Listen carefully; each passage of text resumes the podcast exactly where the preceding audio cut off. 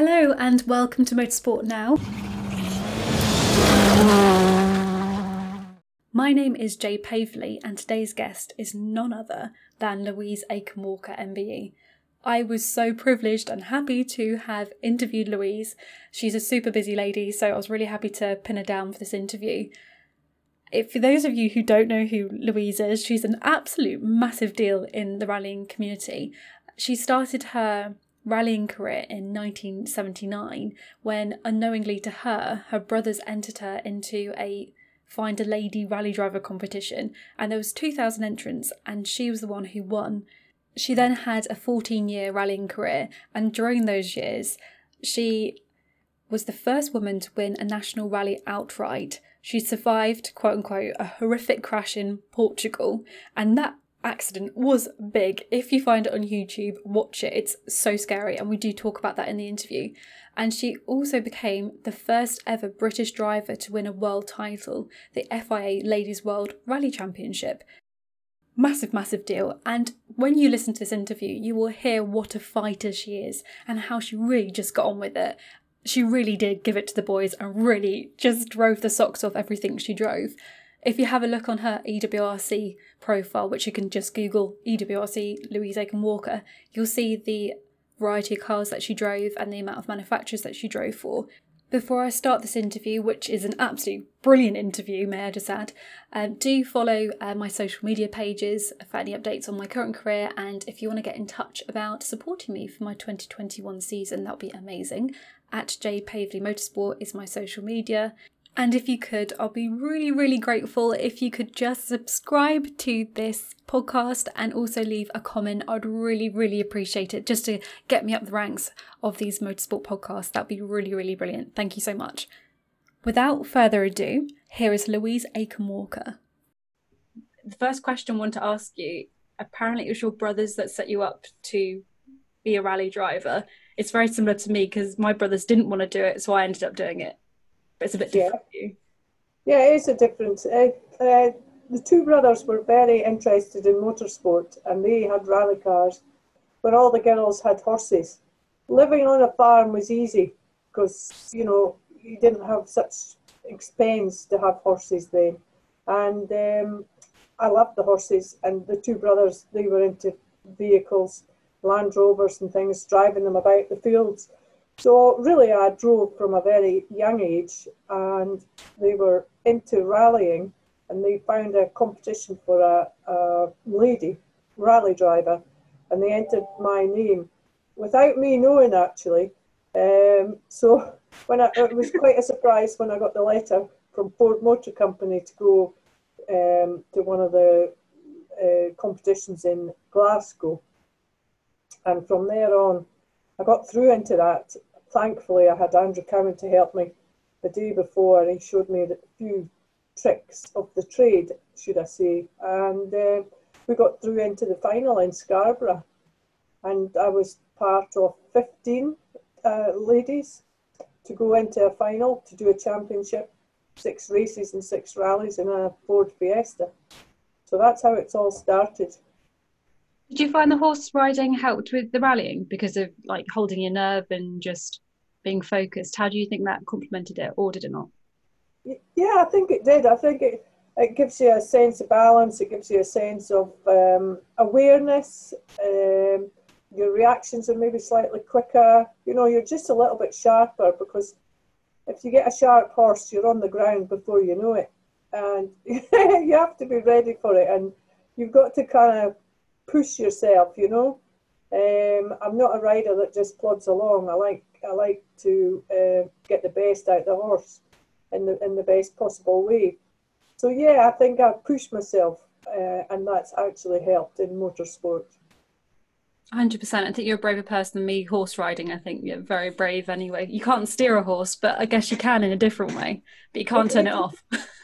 it's it's like riding a bike. Honestly, once you get used to them, then you never you never lose it yeah, the only thing that happens is your nerve goes when you get older. Is that similar to the rallying? Because you've got a family, you've got businesses now, and you've kind of been there, seen there, done it. Is that maybe why you don't miss it so much? Uh, oh, the first two years was it was like terrible, really withdrawal symptoms. God, it was awful. I just, I just, uh, I just found it very difficult to um, get involved again. You know, when people say, "Oh, come and help us here" and whatever. Um, and then I, I, I did really miss it, but now, you know, I have a different life.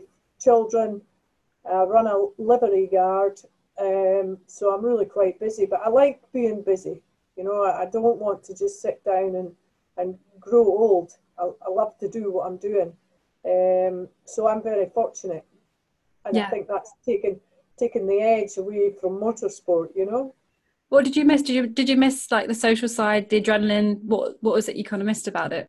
No, I never missed the adrenaline because I was always uh, it was a bit scary, but I think I, I I definitely missed the company. I missed I missed all the friends, being around them all, and the the hype and the and the competition and yeah, I suppose there's the adrenaline rush as well. You, do miss it. It's like a drug, and uh, you know when it when it's all emptied out, it's it's pretty lonely when you when you when you just cut everything off. You know. Yeah, I think it, a lot of people have kind of have felt that during lockdown, just not seeing the people and yeah, getting that hype. So looking at the amount of cars that you drove, and obviously you drove for some you you drove for manufacturers, you drove for big teams. What was your favorite car that you drove? There's there's a few. It's it's it's it's quite a it's a, it's a hard question that because everybody just it just suited me to, to tee. And just before then, I had a, a, a teammate called Michael Sundstrom, and he said, "If you are my teammate, you are going to drive this properly." And I went, oh, right, okay. So he took me for the afternoon in Kielder and he just transformed me. It was it was an amazing transformation that day. And I, I just loved being in control. I loved to, you know, I loved the competition. It was great. It was great fun. In that car, did you say you really gelled with that car and you gelled because your teammate suggested you need to drive it properly, as he said? What things did you take away from that that maybe you thought at that point you needed to learn? Was there any particular things that you thought was really valuable that you learned from him in particular? Yeah, I learned not to be as timid. I was far too timid. I broke, I braked too early. Uh, I, I didn't r- relax enough on the corners. And, and he says, just believe in yourself. And he gave me the belief that I could do this. And yeah, it was a massive, massive help. Amazing. And that year, just having a look at the EWRC results, were you sitting with Ellen Morgan for that yes, time? Yeah, late Ellen Morgan. She we Ellen through cancer, which was which is very unfortunate. But she was she was a great great friend as well as a, a great co-driver. Really sorry to hear about Ellen. That's that's really really sad with her being your co-driver, you said she was a good friend. What are your key attributes, do you think, with that relationship between yourself and the navigator? What would you say? Why did you want her? Well, actually, it, it, we came together by default, really, because Ellen was co-driving for another girl in this championship. And at the end of the championship, I was to carry on and have a full season. And Ellen actually came up and said, look, if you need a co-driver, I'll be one. And uh, as Ellen would in a in a nice light-hearted way, she wasn't pushy at all. And Ellen had an awful lot of experience. The co-driver that I had didn't have so much experience, um, and she tried, bless her, to pack as much as she could. But Ellen probably was the the, the choice and the right choice. Um, and we just got on like a house on fire. She was like a motherly figure as well as a, a an excellent co-driver. She sounds like a really perfect friend and a navigator. Looking at one of the rallies that you did, just picking out one of many that you did, Lombard RAC 89, you were competing against Carlos Sainz, Ari Vatanen, um, Gwyndaf, Hannu Mikkola. There's just so many legendary people and you're up there with all of them which is fantastic but did you know at the time how key those events were and how legendary to think of a better word those type of drivers and how special you doing those kind of events would be yeah yeah i i, I, did you know when you, when you go out there you do it. You, you actually do it for yourself and your team. And uh, our concentration is to get the class win, obviously the ladies award, to get as much publicity. I mean, we're not going to get an overall result, but as far as we can get up that leaderboard, we are just going to help ourselves for the following years to come. And uh, I think, was that the year that we broke down in Yorkshire? Just skimming through that, there might have been an engine problem. We were one year with a 205. Yeah, if you look at the leaderboard, we were on seventh in the leaderboard.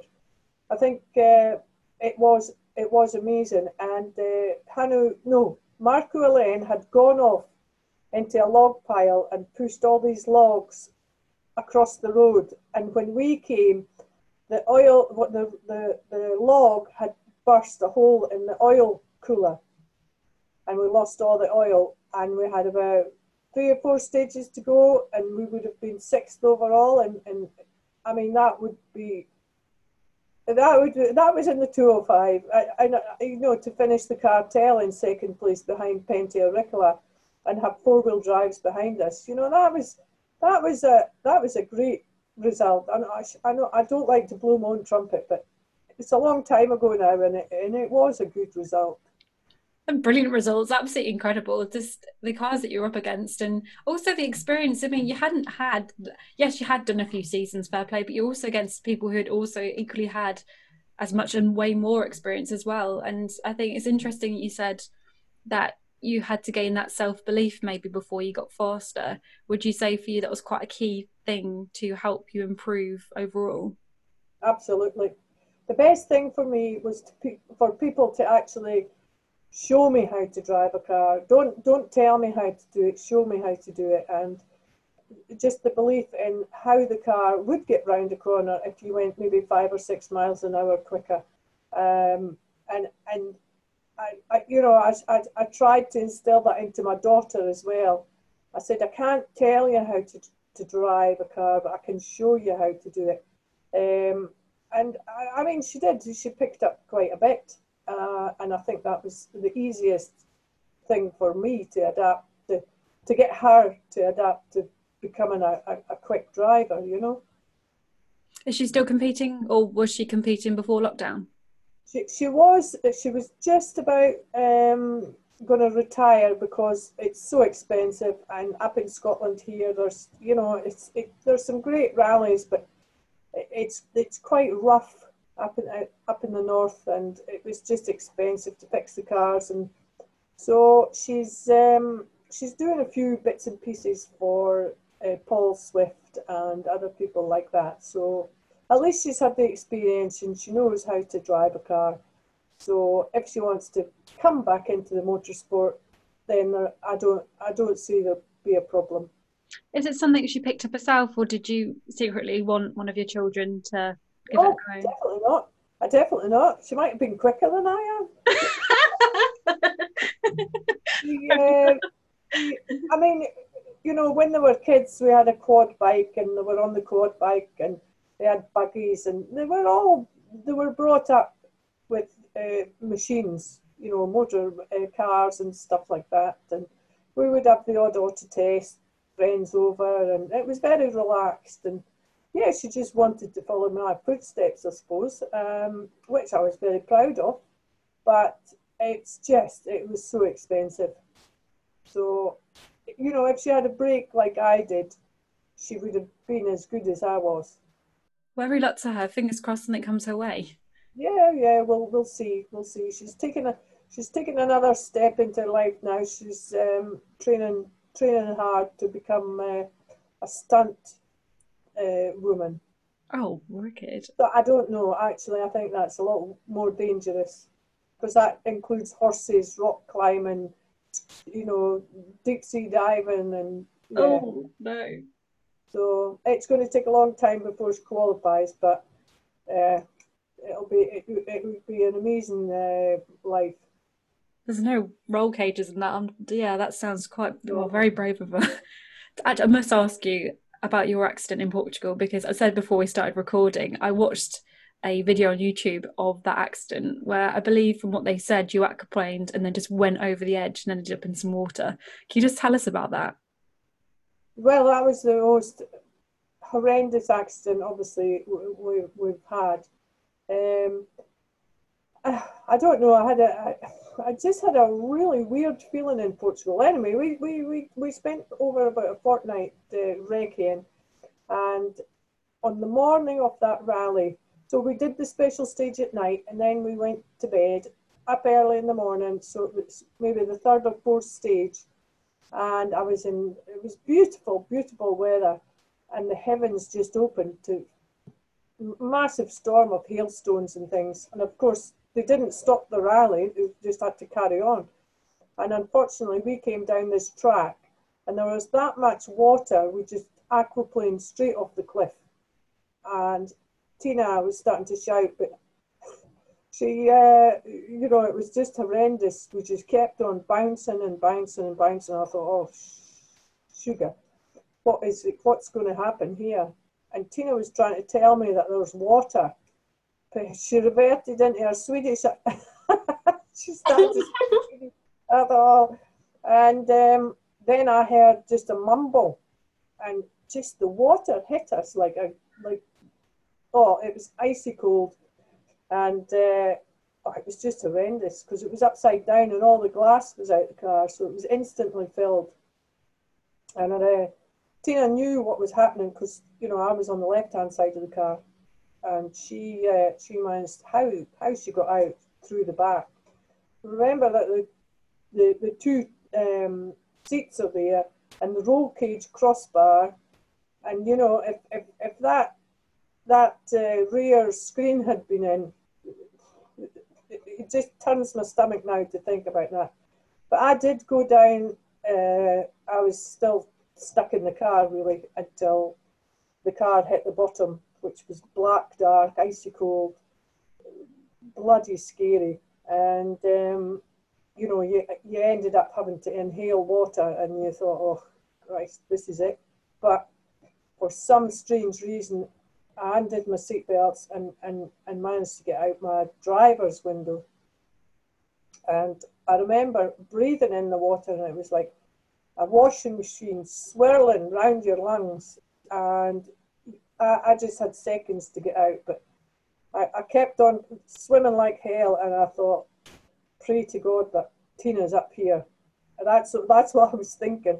And when I saw her, I, I just the relief was just oh, and I was I was I got I managed to get to the the side. Um, we were both put in hospital.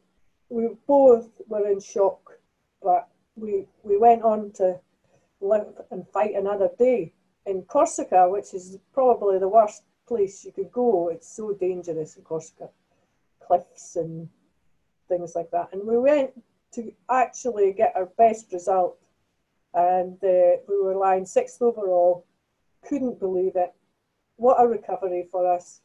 And the cam pulley uh, belt broke on the second last stage. We had one more stage to do, but we just needed to kind of bob along we just needed to drive through that stage and and I thought, oh God, this is so trying for us. Anyway, we did, we did. We managed to uh, fight another day again. Went to Italy, then GB, and and got the title eventually. But it wasn't easy. I'd say that's pretty pretty horrific and amazing that you've got that mentality of just getting back up on the horse, back back in the car, and just ploughing on and just doing that's probably where the horses come into. You know, you, you you you never you can never let a horse go in the stable when you when it's throwing you off. You have to get back and fight. But our team uh, manager was very good. He let us go over a couple of days before and just get the lay of the land and Corsica and do a little bit more extra recce. Um, but it's a team effort, you know. It, it's a single driver and co-driver, but it is it's the team that keeps you going. And I wanted to do I wanted to finish and get get not just for myself but the team, the whole team, because that was that was a big effort to to do world championship events and do a you know to to to get a world championship drive. I was the only one in Britain to do that that year. So uh, I couldn't, I couldn't, I didn't want to let them down. I wanted that championship so much. It's so great that you did it for the team as well as yourself. But how did it feel when you collected that trophy? Oh, the team were over over the moon. They were so pleased. I mean, it's a big lift for them. You know, they've travelled the world like us, and uh, they they leave the families, and you know, it's pretty tough for them as well. And just it was it was just a big party after that, and it and it was great. Everybody was just so pleased for us, and you know, they, they respected us fighting so hard after having such a big accident. So it was it was nice. It was all good. I have to ask you, and I hate, I do hate it when people ask me about the women in motorsport thing, so do forgive me. But do you feel that you had to try and get that extra respect, or did you just feel like everyone was, yeah? No, absolutely. It's always the same. You know, early on, I, I had the best of both worlds, really. Um, in the old in the old days, you know, wasn't that long was, ago? there was no um, kind of running and being in gyms and whatever. You know, Roger Clark and Russell and all that. They were they were great guys, great drivers, but probably not as fit. And nobody took it as well. They took it seriously. Don't get me wrong. But there was no more uh, things satisfying for me than to, to be beating the boys at, at, at the boys on the boys' sport, you know, and it's always been that way. It's always been that way. But now I think it's it's become a little bit more acceptable for women in motorsport. Um, but don't get me wrong, you know, they still don't like being beat by a woman. No, I guess if you had brothers, you kind of grew up against trying to beat yeah, the master. Well, you know, there was eight kids in our house. Oh my goodness, so, I didn't realise. So, so, you know, survive survival of the fittest, I would say. no, that that uh, World Championship uh, title, you know, we were the first to bring a WRC title to, to Britain, and you know, it, sometimes you feel that maybe. Well, it was a title. It was it was great for us. It was great for us, but you know, we still had to finish in the top twenty, and we still had to be be the top lady, and you know it wasn't. You get no points if you were out the top twenty, um, so it was still pretty tough. And yet we we were only out there to do seven rallies, so we kind of had to finish and get results. So it was it was pretty stressful at times. Well, that kind of leads in nicely to my next question, really. How did you deal with that extra pressure of being such a standout competitor? That that's that to me wasn't real real pressure. The pressure to me is when you're in the car, getting your results, getting your points, and and, and the, the, the media were always very good to us. Uh, they never gave us any kind of rotten interviews or bad mouthed us, so it wasn't really a, a, a problem. I, I, never really gave it a thought. Um, but you know, when we actually got the world championship in in uh, Harrogate, I think it was. It was, it was, the, the media was pretty, you know, hard going then. Uh, there was lots and lots of people wanting interviews, and that's the only time I ever felt a little bit pressurized into, hey, wait a minute, you know, give me time to think. So, uh, but we managed. We got through that. We got through that. You need, you need your publicity. You need to keep your face on that, you know, the paper. Um, or you soon get forgotten about. And last question What advice would you give to up and coming drivers? What would you say to drivers today? What, female or male or everybody? Oh, let's go for female. Go for female. Believe in yourself. If you want to do it, believe in yourself and fight hard.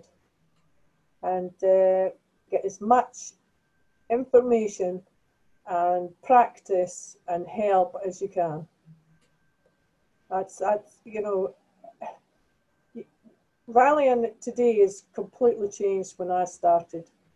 You know, rallies. I, I did a circuit of Ireland and it was seven days long. Now these days are, are, are just short. You know, um, so you've not got a big space to to uh, you have to be more a sprinter than a than a long distance uh, driver nowadays. So when uh, you get up and get in that car, you start from the very second you're in it. You know, don't don't get settled in, just go for it. Because they, they, they really are quite difficult sprint sprint rallies nowadays. That's about it, I think. And that was Louise Aitken Walker, MBE. One inspirational woman. Absolutely think she's brilliant. Totally her number one fan now.